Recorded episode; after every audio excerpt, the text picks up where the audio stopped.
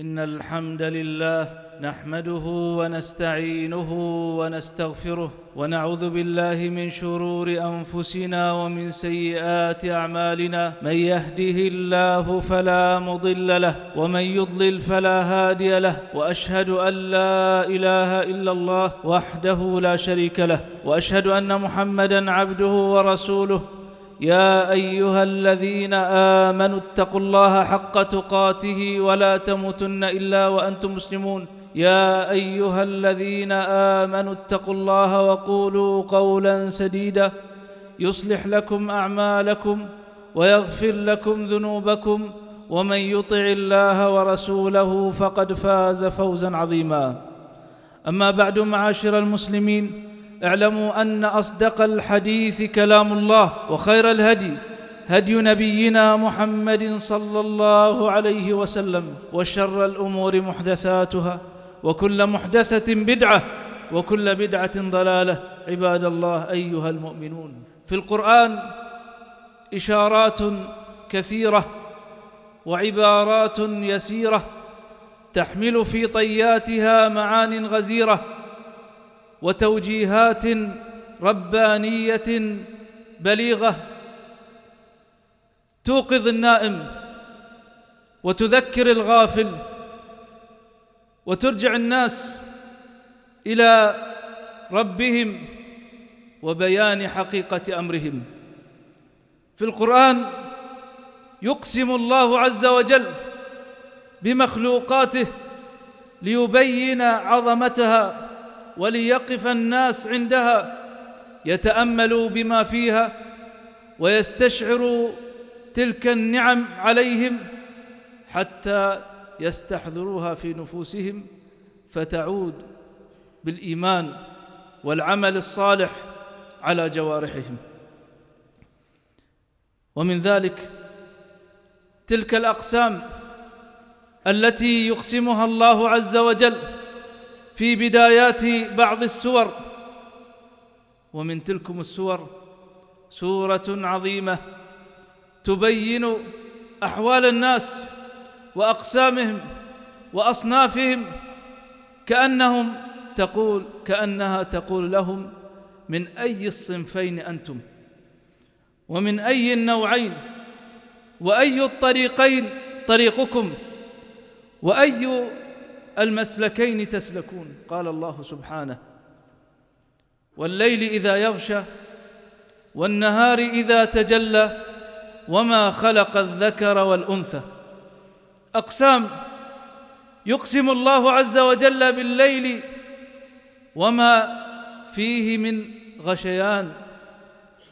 الكون بالظلمة فيكون مأوى الناس إلى سكنهم للراحة بعد الجهد والتعب. فهل تأملنا ذلك؟ والنهار وما فيه من نور وضياء وشمس وسبب للحركة والانتشار وتحصيل الأرزاق. وهذا في غالب أصل الناس. وإن اختلفوا في بعض الدول أو بسبب بعض الوظائف لكن الأصل في حياة الناس أنهم يعملون ويلتقون وينتشرون للرزق في الصباح بعد انتشار الضياء ويأوون إلى مساكنهم في الليل.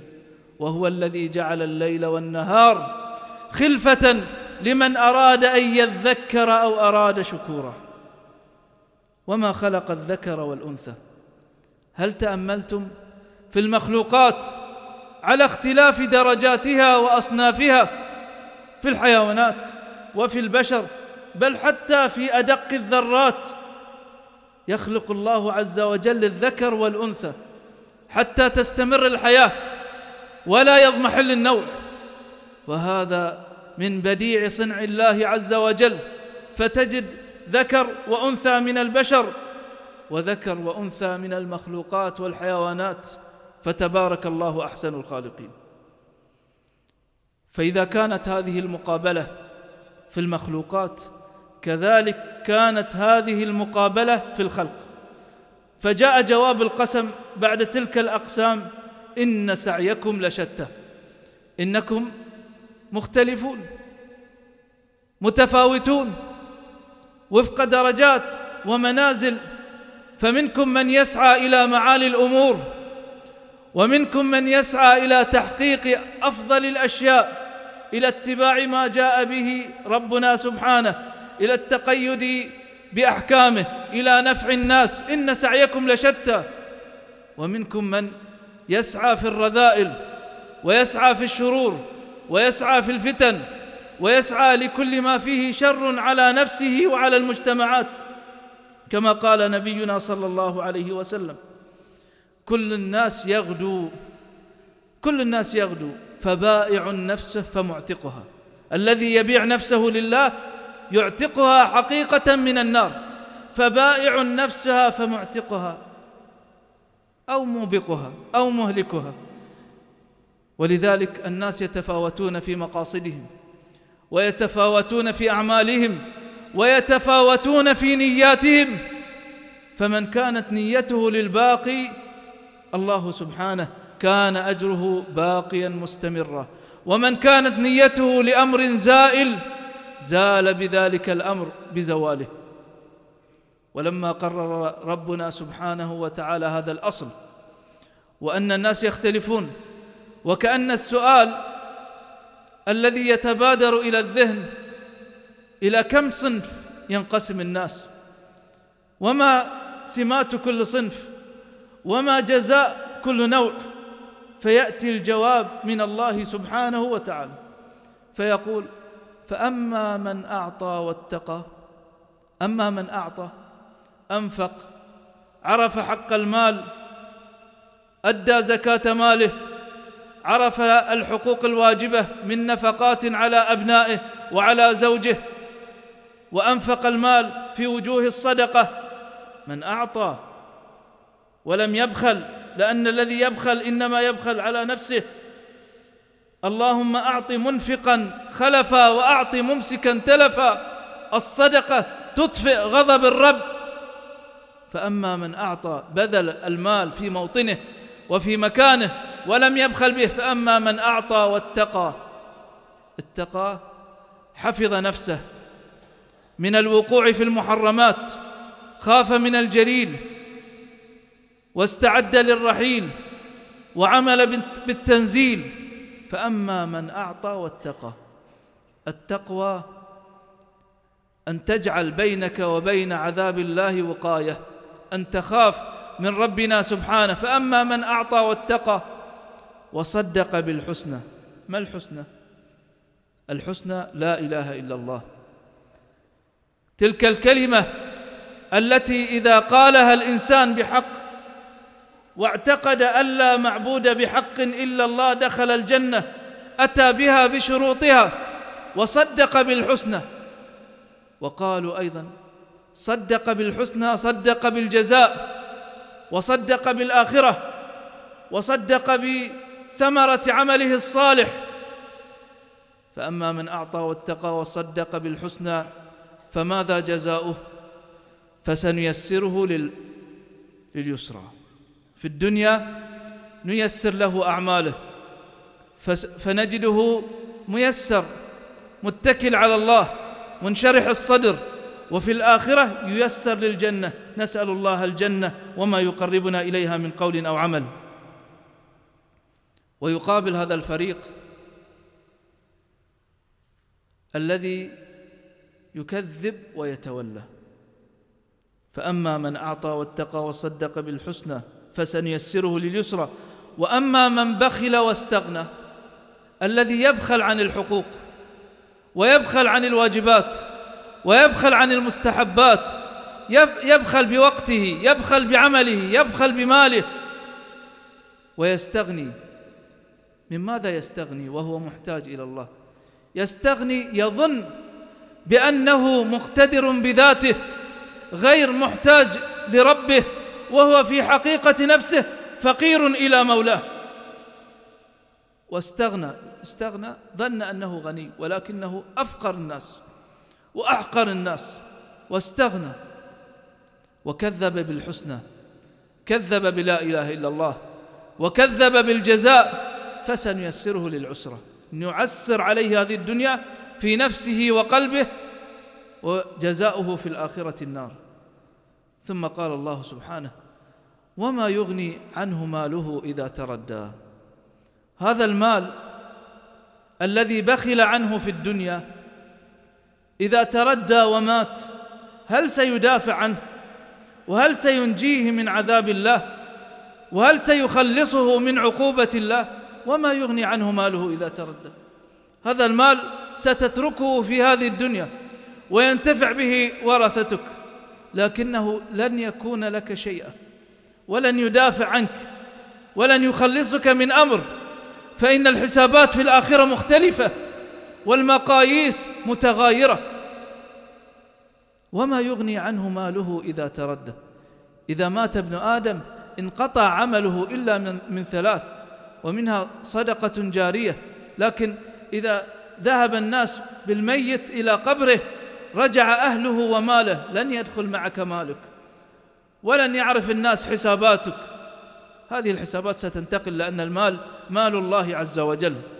ستوزع وينتفع بها الخلق من بعده. ولن تنتفع بها إلا ما قدمته في هذه الدنيا. أكلت فأفنيت لبست فأبليت تصدقت فأبقيت كما قال النبي صلى الله عليه وسلم.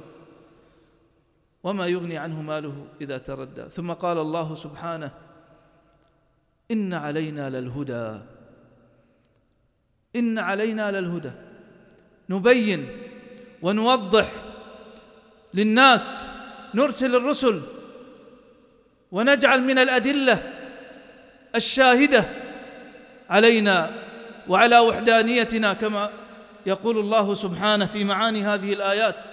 إن علينا للهدى. كما قال فذكر. إنما أنت مذكر لست عليهم بمسيطر. الله عز وجل جعل في فطرة الإنسان السليمة ما تقوده إليه وجعل في الكون من الآيات والبراهين التي تقود إليه وبعث الرسل وأنزل القرآن الكريم وما فيه من إعجاز لإرشاد الناس إلى سواء الطريق وما فيه من أحكام بديعة. ثم قال وإن لنا للآخرة. يعني الجزاء عندنا فاعمل لنا إذا كان الجزاء عندنا فاعمل لنا تقرب إلينا. الآخرة وما فيها من جزاء عند الله سبحانه. ثم قال إن لنا الآخرة الأولى فأنذرتكم نارا تلظى لا يصلاها إلا الأشقى. أنذر. والله سبحانه وتعالى يحببنا إليه ويرغبنا في جنته وينذرنا من ناره وعذابه.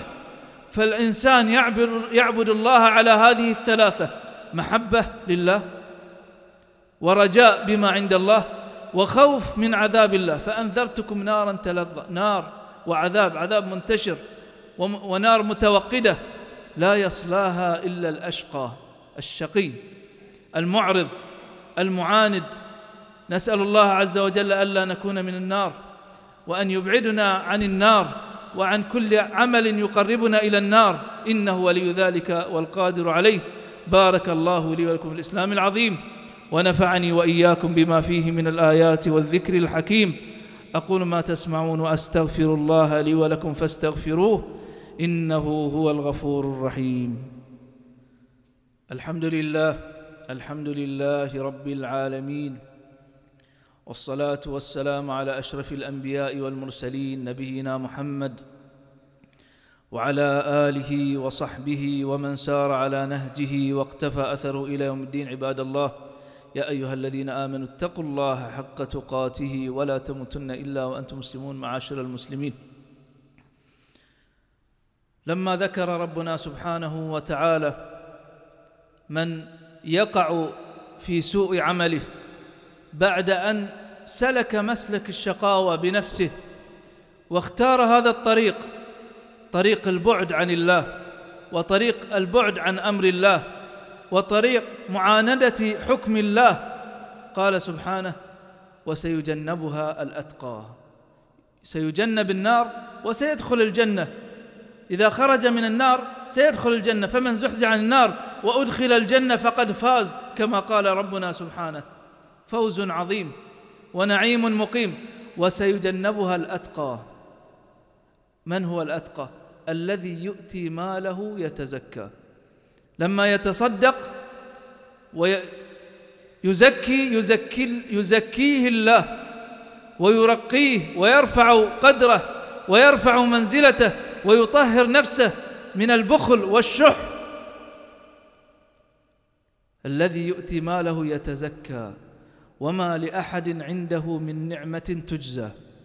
لا أحد يستطيع أن يجازيه على نعمه التي يعطيها للعباد. فهو السابق بالخير السابق بالعفو والسابق بالعطاء والسابق بالكلمة الطيبة والسابق لكل خير. حتى أن الناس لا يستطيعون أن يوفوه على ما يقدمه لهم من أعمال. ومن يصل إلى هذه الرتبة؟ ومن يصل إلى هذه المكانة؟ قال أهل العلم إن هذه الآيات نزلت نزولا اوليا في أبي بكر رضي الله عنه. أبو بكر لما نصر الدين بأهله وماله وأنفق أمواله وعمر رضي الله عنه ينافسه ولا يستطيع أن يبلغ مبلغه حتى أن النبي صلى الله عليه وسلم قال لو كنت متخذا خليلا غير ربي لاتخذت أبا بكر خليلا ولكن أخوة الإسلام. وأمر النبي صلى الله عليه وسلم بأن تغلق جميع أبواب التي تدخل على المسجد إلا باب أبي بكر. بيان لمنزلته ومكانته لما قدم للإسلام وضحى بنفسه وأهله وماله بناته كل شيء قدمه لهذا الدين. حتى أن النبي صلى الله عليه وسلم قال أن أن كل شخص صاحب نعمة علي وفيتها ورددت نعمته عليه إلا أبا إلا أبا بكر رضي الله عنه. من صور ما قدم في في حياته في إنفاقه في دعوته منذ أن أسلم وهو يشتري العبيد ويرقهم ويدافع عن النبي صلى الله عليه وسلم ويصد عنه وهو معه في في هجرته وينفق في أمواله. وكذلك كل مؤمن يدخل في هذا الحكم بالصدقة. اتقوا النار ولو بشق تمره كما قال النبي صلى الله عليه وسلم. لما يتصدق ويتحرى. ونحن لما ذكرنا خطورة التسول وضرره وشره وضرورة تفاديه والخلوص عنه ومعالجة الآثار المترتبة عليه. لا يعني من ذلك أن الإنسان يبخل بالصدقات ويبخل بأداء الحقوق بل لا بد أن تذهب إلى أهلها وأن توصل إلى المحتاجين المستحقين من المتعففين. وما لأحد عنده من نعمة تجزى إلا ابتغاء وجه ربه لا. وما لأحد عنده من نعمة تجزى إلا ابتغاء وجه ربه الأعلى ولسوف يرضى. الذي يفعل ذلك ويقدم ماله ويقدم لدينه ويقدم لربه ينفق على أهله يعطي المحتاجين يبذل من وقته الله عز وجل سيرضيه. ما دام كان عمله خالصا لوجهه فنسأل الله عز وجل أن يرضى عنا. وأن يتولانا برحمته عباد الله. صلوا وسلموا على من أمركم سبحانه بالصلاة عليه. إذ قال الله في كتابه إن الله وملائكته يصلون على النبي. يا أيها الذين آمنوا صلوا عليه وسلموا تسليما. اللهم صل على محمد وآل محمد كما صليت على إبراهيم وآل إبراهيم. وبارك على محمد وآل محمد كما باركت على إبراهيم وآل إبراهيم في العالمين. إنك حميد مجيد. وارض اللهم عن أمهاتنا امهات المؤمنين وعن آل بيت نبيك المقربين وعن الصحابة أجمعين والتابعين ومن تبعهم بإحسان إلى يوم الدين وعنا معهم بمنك وكرمك يا أرحم الراحمين.